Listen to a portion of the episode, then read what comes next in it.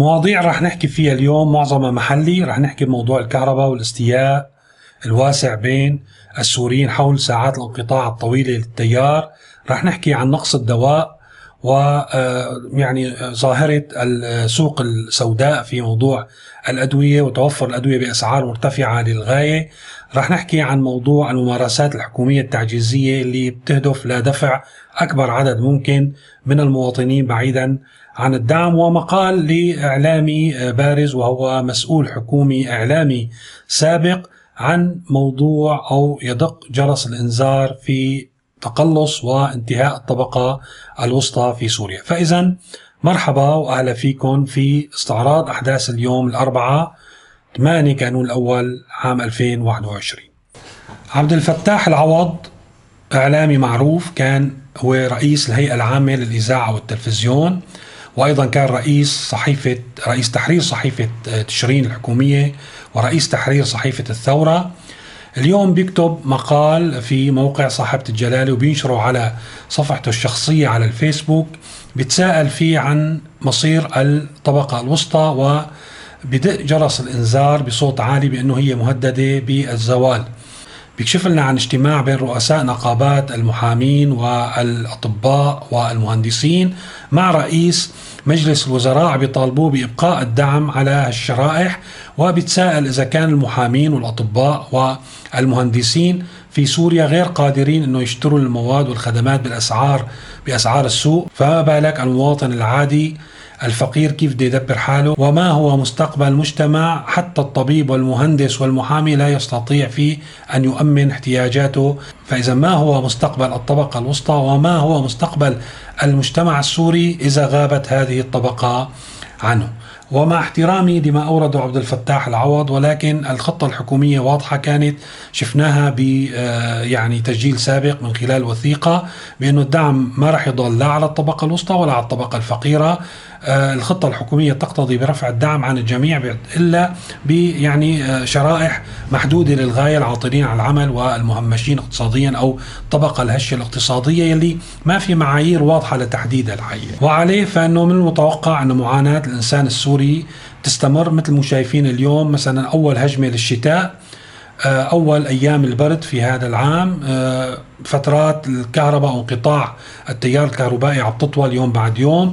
آه، أحيانا عم تيجي ساعة كل ست ساعات أو ساعة كل 12 ساعة. كل ما بعدنا عن مراكز المدن بتطول فترة الانقطاع بتوصل أحيانا لأيام. اليوم عم بقرأ خبر آه إنه آه في دمر منطقة يعني هي تعتبر من الأحياء الراقية الشام الجديدة. بده يجيبوا لها الكهرباء أربع ساعات متواصلة.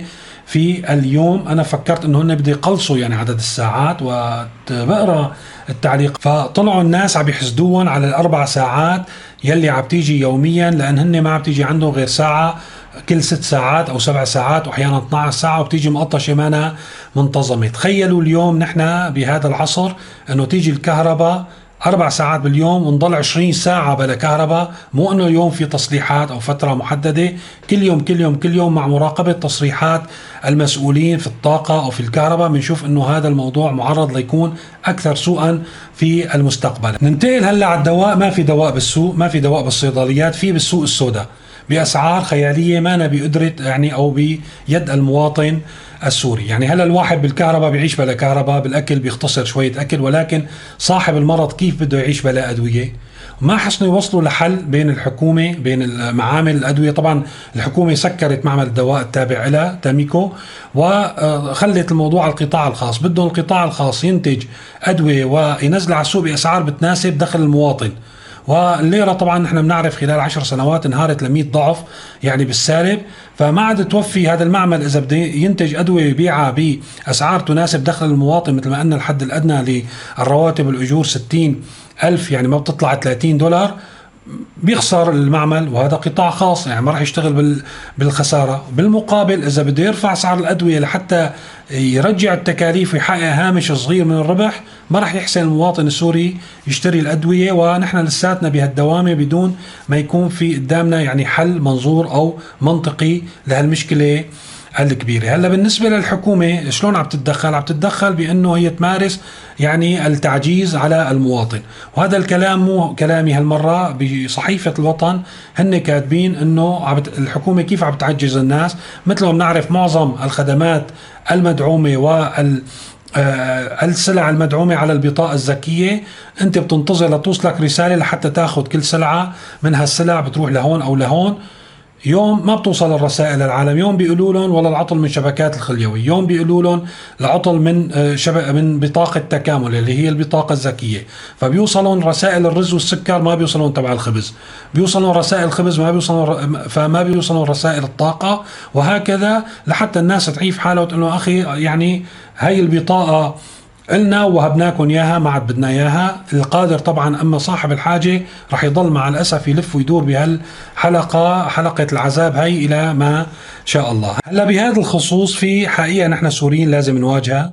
في شيء اسمه جودة الحياة جودة الحياة تابعة للبلد. يعني البلد ينتج جودة الحياة مثل مصنع المنتجات تبعه بتكون عالية الجودة أو رديئة. كمان البلدان عندها المنتج تبعه هو جودة الحياة للسكان اللي فيها.